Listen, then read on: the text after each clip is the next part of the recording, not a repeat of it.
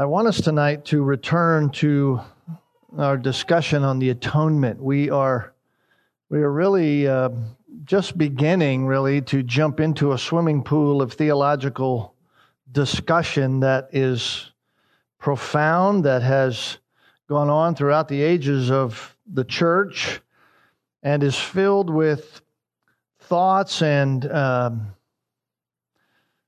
musings, if you will, not necessarily, I don't mean that in a wrong way, but musings from those who have grappled with the very subject on both sides of the aisle when it comes to the issue of the atonement and for whom did Christ actually die. Things that will cause our mind to be stretched in ways that, in many ways, can make us uncomfortable as Christians, and hence the very reason why some uh, don't even want to talk about these kinds of things because it puts us in a place theologically that causes our minds to be stretched and for which causes us to be uncomfortable even with our understanding of the doctrine of salvation. Not in such a way by which we are confused that God is the one that saves, but by way of the reality of who it is that He does save by means of the atonement. And so we are wading off into that ocean, if you will, on this subject. and I'm trying to do it in a systematic kind of way for our own thinking so that we understand exactly what it accomplishes. We began last time to think about certain terms that the Bible uses to describe the atonement. We said last time the atonement was was a, a, an act that Christ accomplished through his death on the cross. And in that act, God himself accomplishes certain things. And the Bible describes these things by terms. And the first one we began to look like look at last time was the term redemption. Redemption. And I want to I want to delve back into that tonight just to just to kind of tie up some loose ends that we might have left out there from last time because we we ended last time with gaining an understanding that redemption in the Bible was really a family matter. It had to do with issues within the family, uh, and it dealt with freedom. Uh, gaining freedom through the paying of a price. One family member pays the price for another family member. And you remember that we walked through the book of Ruth in a general fashion to just see how that played out in a family context. We, we got an understanding in a general sense of the kinsman redeemer, the, the family redeemer idea as it played out in the book of Ruth in the Old Testament. And we came away from that brief look at Ruth with an understanding that when we are talking about Christian redemption, we're talking about being redeemed. What is meant in that terminology, at least in the understanding from the Old Testament and New Testament by means of its familial ties to the family where one buys another, that what is meant by that is an actual freedom. In other words, when the redemption has taken place, when the transaction happens, there is an actual freedom that takes place. And so when we think about that in a Christian realm, when we talk about redemption through the death of Jesus Christ, we're talking about an actual freedom which Jesus Christ actually acquired for his chosen people through his death. In other words, when Christ died, those whom he has chosen are actually redeemed. And remember, we said last time that redemption was necessary because there uh, are these barriers that all people are under by way of their very nature. We are naturally slaves in other words, by nature, by our own natural constitution in which we are born, there are supernatural forces, if you will, that are slave masters of all people. And we listed those for us. By nature, all people are slaves of sin. We're born in sin. Uh, we were conceived in sin. That doesn't mean that there was some sinful act by way of our conception through our parents or our mother and father, but the reality is that from the very time that we were conceived in the womb, we were by nature sinners. And then, secondly, by nature, we, because of that, are slaves of Satan slaves of the father of lies, the one who is the prince of the power of the air, the one who is at ruling in the sons of disobedience, as Ephesians 2 tells us. So we are slaves of sin, slaves of Satan, and thereby, because of that, all people are, thirdly, guilty in God's justice system.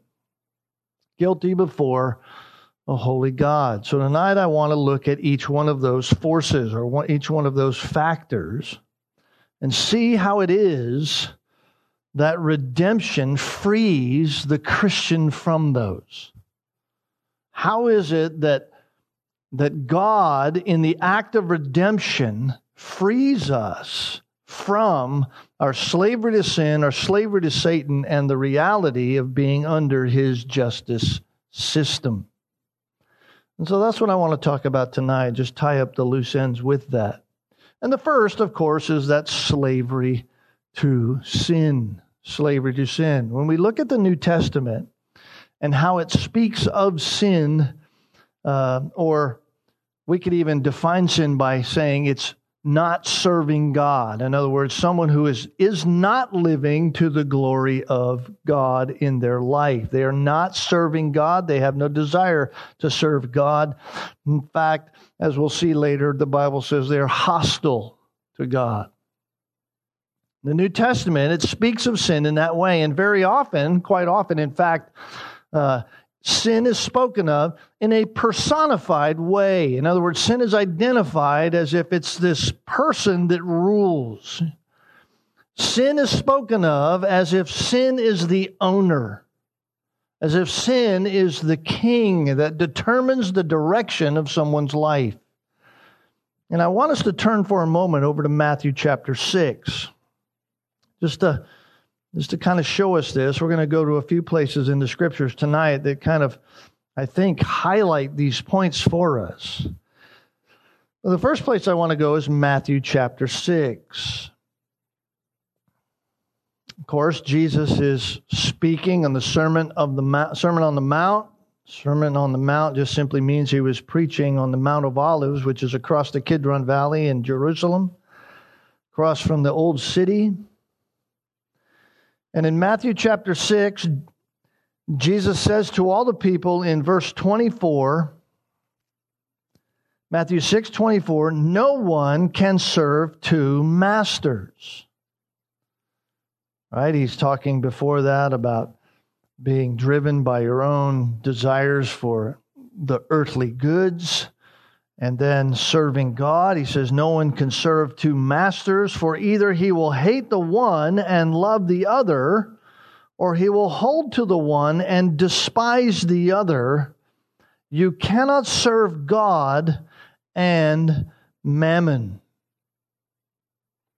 In other words, nobody can serve two masters. Either you will hate one and love the other, or you will be devoted to one and despise the other. The word master there is being used, obviously, we understand this, it is being used metaphorically.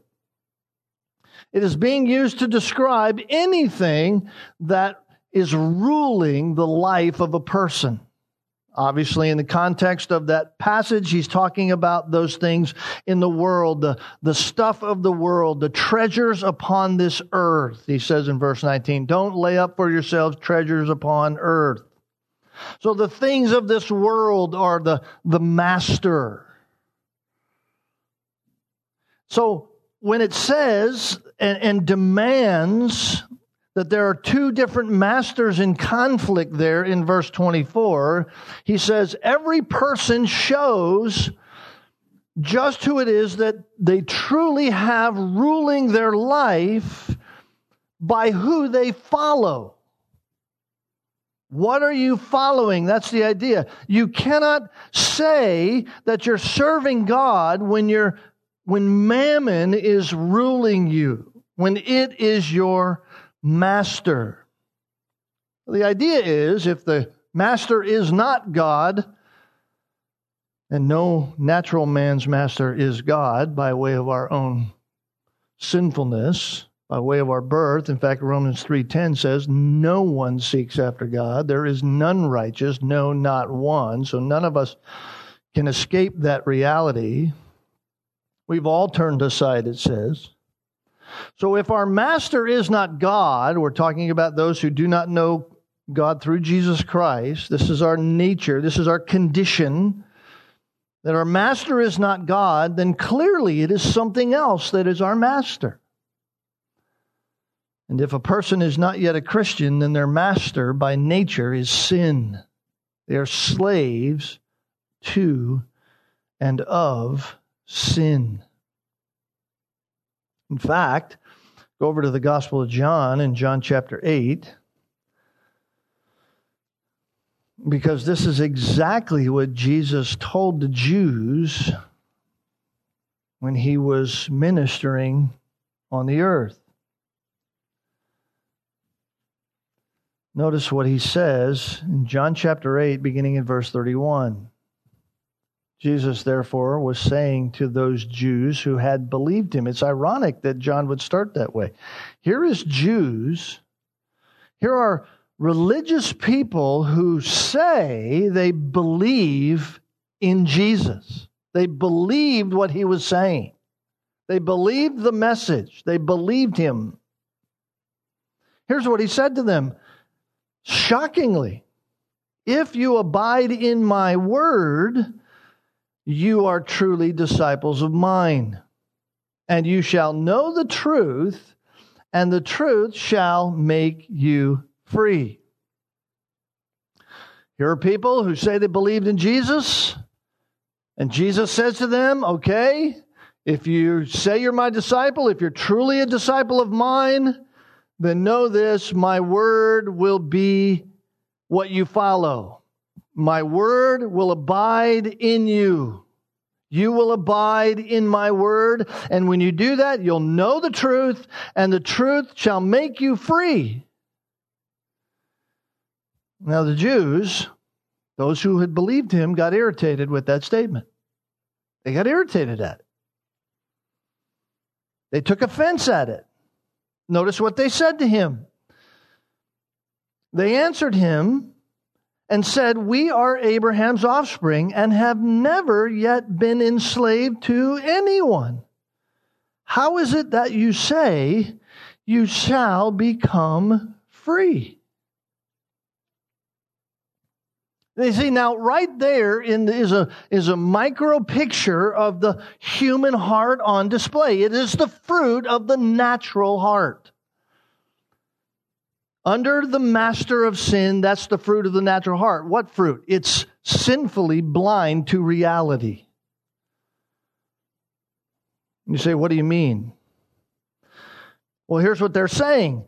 Listen, Jesus, we don't understand what you're saying. We are, you're saying we are not free.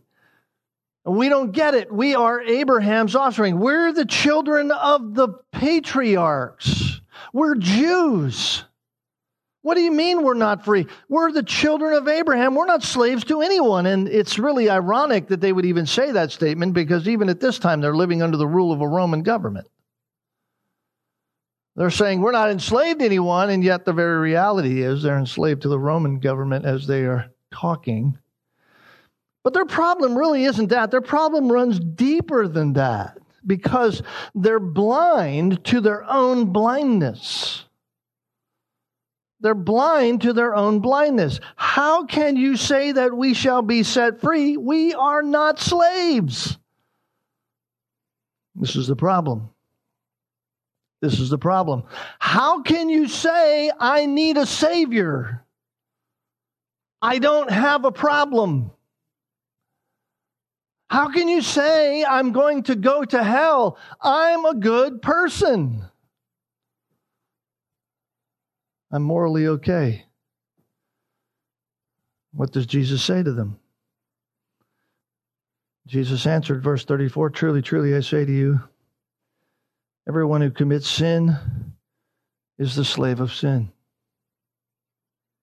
And the slave does not remain in the house forever. The Son does remain forever. If therefore the Son shall make you free, you shall be free indeed. You see, Jesus is, is confronting them with the reality that they don't even know what's wrong with themselves.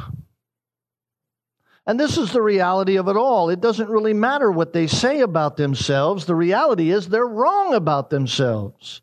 They were slaves of sin, and Jesus wanted them to know it with clarity. They're slaves of sin. And it is redemption that Blake breaks that slavery. It is redemption that breaks the slavery of sin.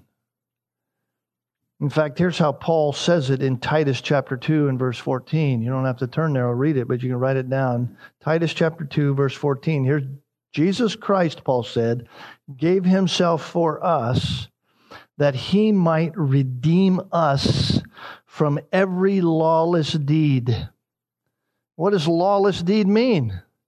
From every sin from the, the reality and nature of who we are, from the slavery of sin. Jesus Christ gave himself for us that he might redeem us from every lawless deed. And not only that, but to purify for himself a people for his own possession, those who would be zealous for good deeds. This is what redemption is.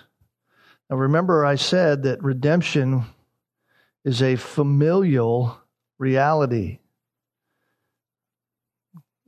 This is why Philippians 2 reads the way it does. This is why the Apostle Paul put in here the reality of Jesus Christ and what took place when he came to earth. Philippians chapter 2, beginning in verse 5 have this attitude in yourselves, which was also in Christ Jesus, who, although he existed in the form of God, did not regard equality with God a thing to be grasped, but emptied himself, taking the form of a bondservant and being made in the likeness of men. Jesus Christ had to come and be like us, part of the family of humanity. Being found in appearance of man, he humbled himself and became obedient to the point of death, even death on a cross. So when Paul says in Titus chapter 2, verse 14, that Jesus Christ gave himself for us that he might redeem us from every lawless deed, he is saying that Jesus Christ bought us. Jesus Christ paid the price and the price that was paid was himself. And the freedom, the freedom that is being spoken of in Titus chapter 2, verse 14, is a freedom from what? From every lawless deed. From slavery, slavery to sin. Just another way of saying it. So on the cross, Jesus Christ paid the price.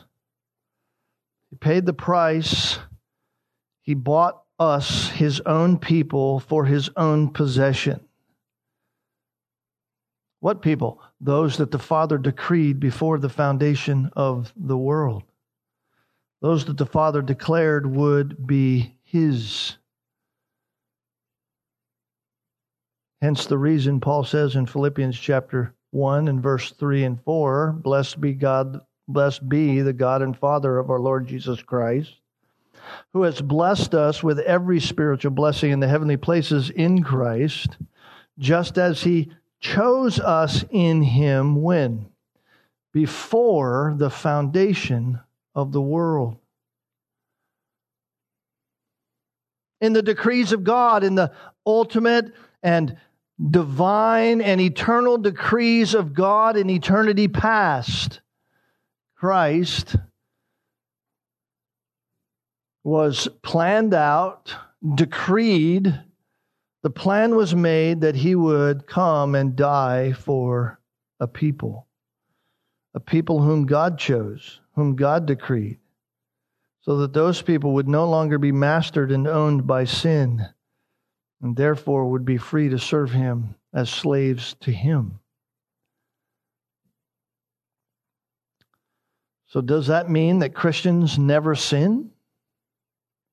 Does that mean that when we come to know Jesus Christ by faith through the gift of God, that when that act in eternity past happens in time as God has set it forth, that we never sin again? No. Certainly not by our own experience and our own understanding, but what it does mean is that the ownership of sin has been broken.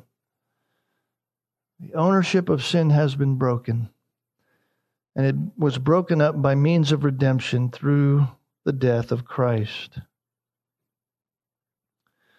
fact, Colossians 1 calls it a transfer. We have been transferred from the domain of darkness into the domain of his dear Son.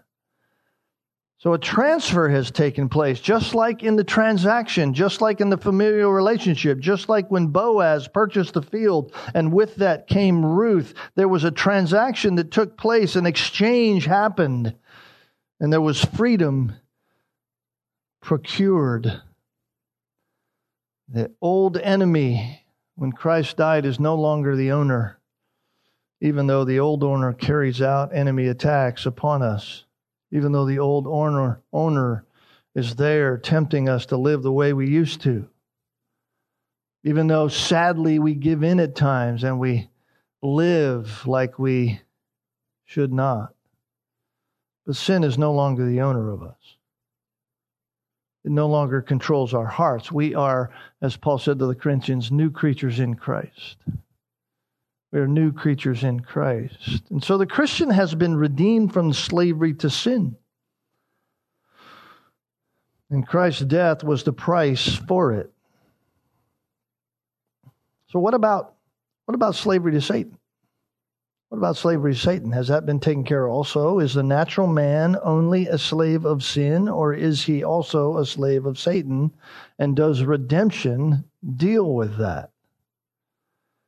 Let's go back for a moment to John chapter 8. John chapter 8. In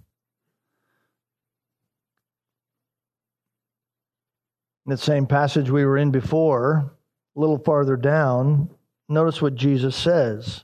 John chapter 8, beginning in verse 42. Jesus says to them, If God were your father, that's what they claimed, they said to him, We are not born of fornication. We have one Father, even God. They're claiming that God is our Father. They believe Jesus and they're saying we have a relationship with God. Jesus says to them, If God were your Father, you would love me. Why? Because I proceeded forth from and have come from God. I haven't even come on my own initiative. He sent me. If you loved God, you would love me, he says. Why do you not understand what I'm saying? That's not a question, by the way. It's rhetorical way of speaking in which Jesus is going to give them the answer. He's making a statement there about their lack of understanding. Why is it that you don't understand what I'm saying? He's saying, listen, you're not accepting what I'm saying. You're not believing what I'm saying. Even though you say you believe me, even though you say you have a relationship with God, you're not doing that. You have no clue as to what I'm saying and you don't understand because, verse 43, you cannot hear my word. Now they were hearing what he said with their physical ears. They were comprehending the language that was being spoken. But what he's saying is you, you aren't receiving it. You're not hearing it in your inner man. This is the real problem. Verse 44 You are of your father, the devil. Jesus was such a soft peddling preacher, wasn't he? Just trying to help you feel good about yourself. No, you're of your father, the devil, and you want to do the desires of your father. Not only are you of him, but you're just like him. You're of your father and you want to do like your father. He was a murderer from the beginning and he does not stand in the truth. You notice, you notice that he's not a murderer because he doesn't stand in the truth or because he, he, he doesn't like the truth. He, he's a murderer because there is no truth in him. Whenever he speaks a lie, he speaks from his own nature. Why? Because he's a liar. He's the father of lies. But because I speak the truth, you don't believe me. You see the juxtaposition he's giving? He's saying, listen, why is it you don't understand? I'll tell you why you don't understand because you, you don't really know God. You don't even know the reality of who you are. You don't understand what I'm saying because you can't hear my words. I'm speaking truth and all you know is lies. I'm speaking truth and all you understand is lies. Why? Because that's who you are. You live and swim in that pool. You are slave of the father of lies. He is your father. And I'm speaking truth and you don't believe me. You ask another question. Which one of you convicts me of sin? In other words, what he's saying is if I'm lying, tell me I'm lying. Show me. Which one of you convicts me of lying? That's what he's saying. Of course, the reality is nobody says anything. And he, so he says, if I speak truth, then why don't you believe me? If I'm not lying, the only opposite direction is that I'm speaking truth. And therefore, if I'm speaking truth, why is it you're not with me? I'll tell you why. Verse 47 He who is of God hears the words of God. For this reason, you do not hear them. Why? Because in spite of your claim, you're not of God. You're not of God. Now, right here, we have a reality declared to us about the condition of all men. Right here in John 8 is the clear condition of all humanity without Christ. They either belong to the devil or in Christ they belong to God.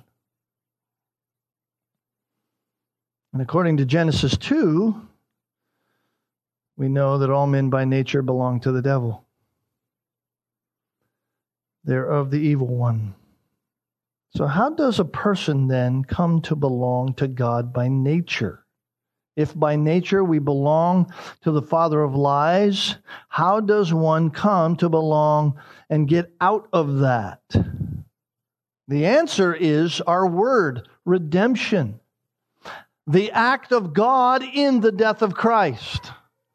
Not the act of men because of the death of Christ, that they somehow attach their life to Christ. No, redemption is an act of God through the means of the act of Jesus Christ. Redemption, the purchase of and by the Redeemer at the price of the Redeemer.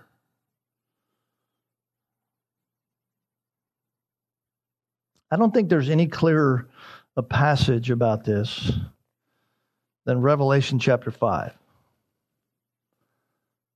Revelation chapter 5.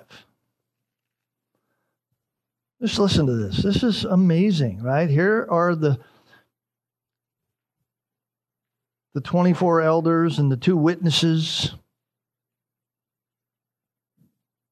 They're there worshiping God.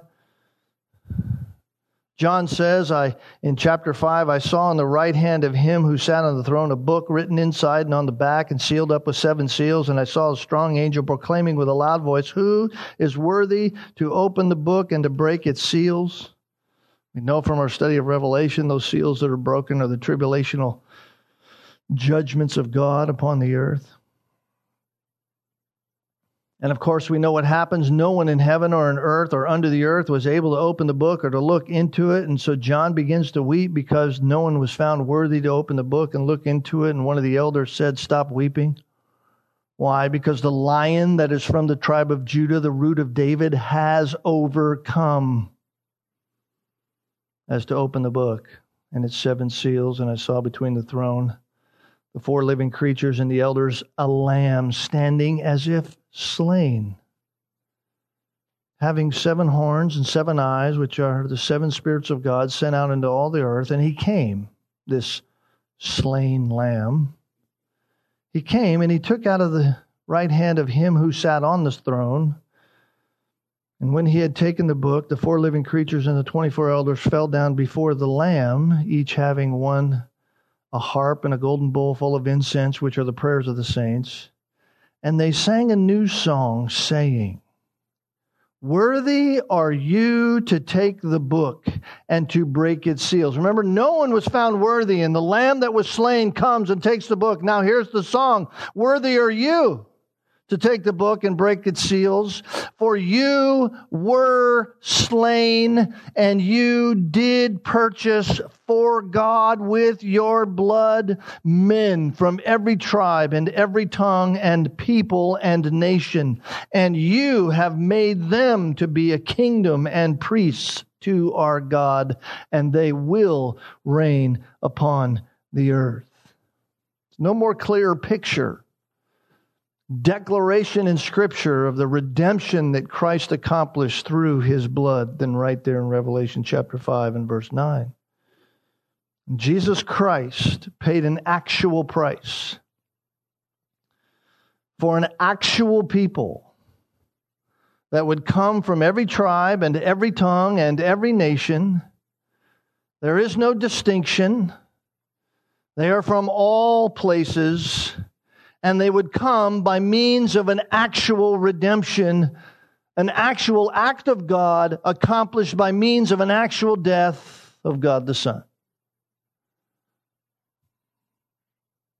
So, through redemption, the Christian is no longer a slave of Satan, but now they're a slave of God in Christ.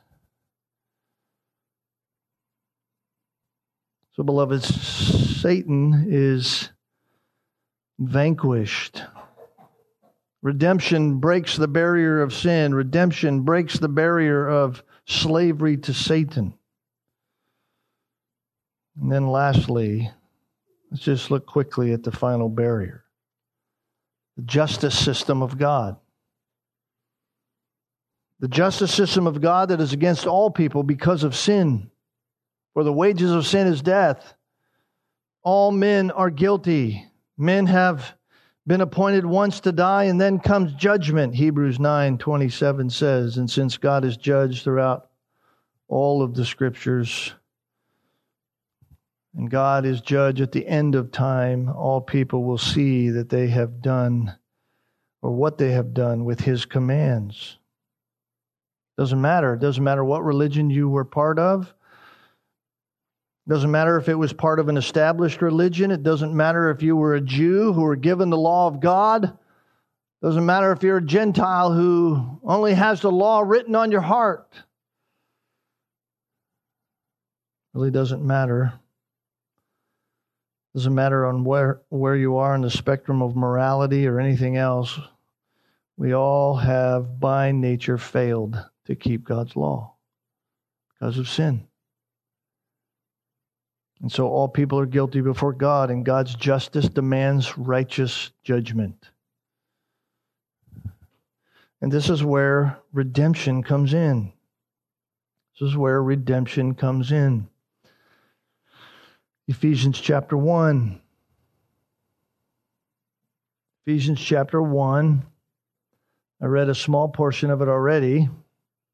But notice, beginning in verse at the end of verse 4 in love, he, that is God, predestined us to adoption as sons. How? Through Jesus Christ to himself. There's the means by which we have a relationship with God through Jesus Christ to himself according to the kind intentions of his will. I was on a phone call this week with a young with a man who who we were discussing this very topic.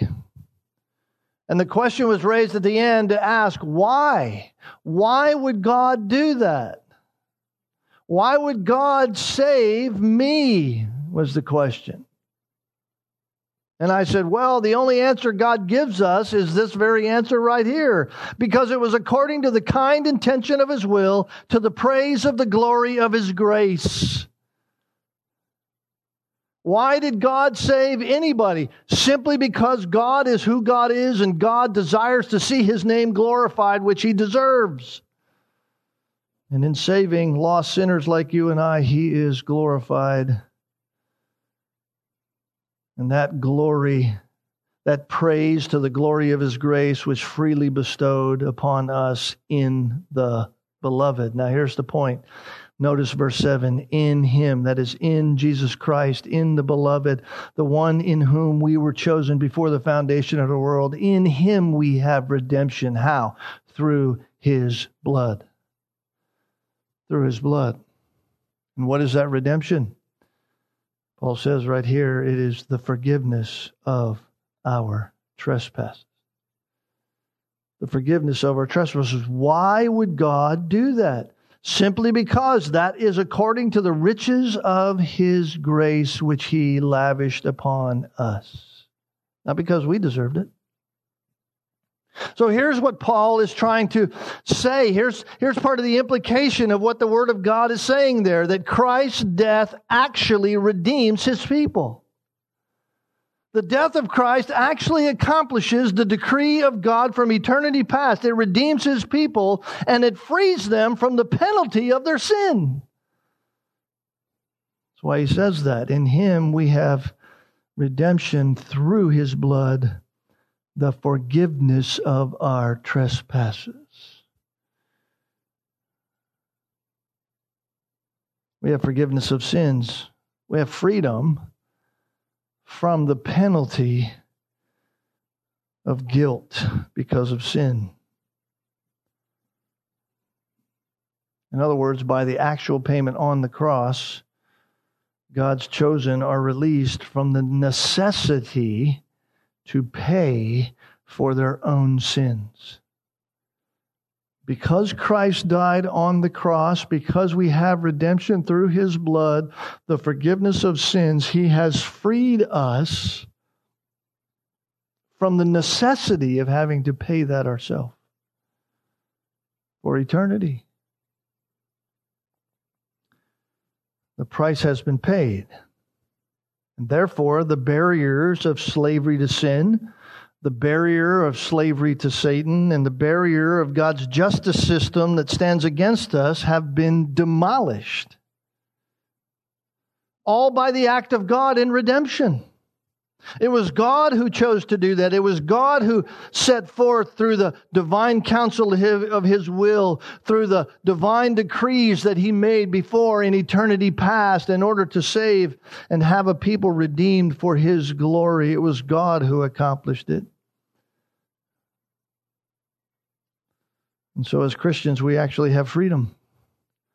We have freedom to serve God as we were designed to do.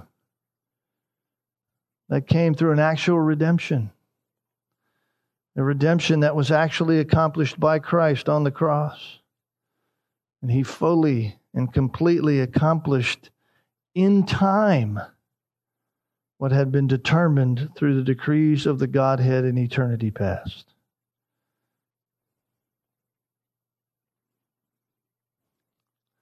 So now think with me think with me about this as we try to twist our heads into a into an ever tighter theological knot. If if the death of Christ, if through the death of Christ he actually died for, as some would say, all people,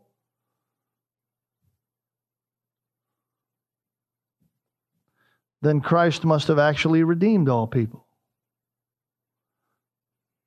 If Christ died for all people and it was an actual death that actually accomplished something on the cross, then wouldn't that mean that Christ must have actually redeemed all people since an actual redemption took place through the death of Jesus Christ? And if he redeemed all people, then no one is a slave of sin, and no one is a slave of Satan, and all people have been removed from under the penalty of the future judgment of God, and therefore all must be saved, right?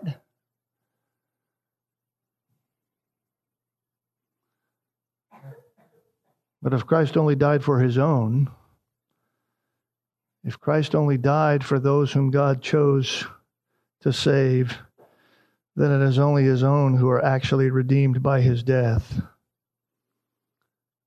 And since he has only redeemed his own, then it is only his own that are free from sin's clutches. It is only his own that are free from Satan's clutches. It is only his own that are free from the future judgment of God forever.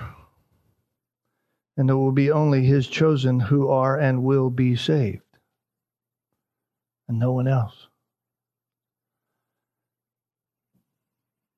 There are no other options. There are no other options. If Christ actually died, and we know that he did, then either all must be saved if he actually died for all, and redemption means what we've seen it to mean in Scripture, or we know also from Scripture and experience that not all are saved. We know that. We know that not all are saved. We know that Judas is not saved. We know that many, many in Scripture show themselves to not be true. We even know that there are those that Jesus was talking to in John 8 who said they believed, and yet he said, You're not of God. Therefore, the only option is to embrace what the Bible declares about the atoning act of Christ. He died for his own exclusively and without distinction. He died for his own, and his own come from every tribe and tongue and nation. Now, I know that causes us to, to struggle.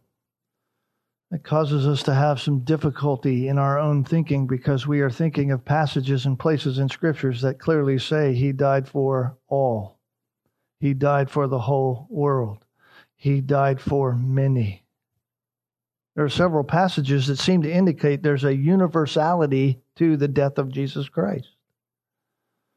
And so our minds reel from this and we go, wait a minute, if, if it's true, if redemption is true and what we've seen in the Old Testament and what we've seen tonight is true and it, and, and it actually frees those whom Christ actually died for from that, then, then how can it be that those passages say that? The question we have to ask then is what does God mean by what he's saying in those passages? What does God mean by what he's saying in those passages? The good news for us is in our study of this, we're going to get to those passages at some point down the road. And we're going to challenge our thinking and we're going to try to answer those questions for us. But suffice it for us tonight to simply rest in the fact that Christ's death was an actual death that caused, that actually was a redemption for those whom God saves. Those whom God saves. Let your heart rest there.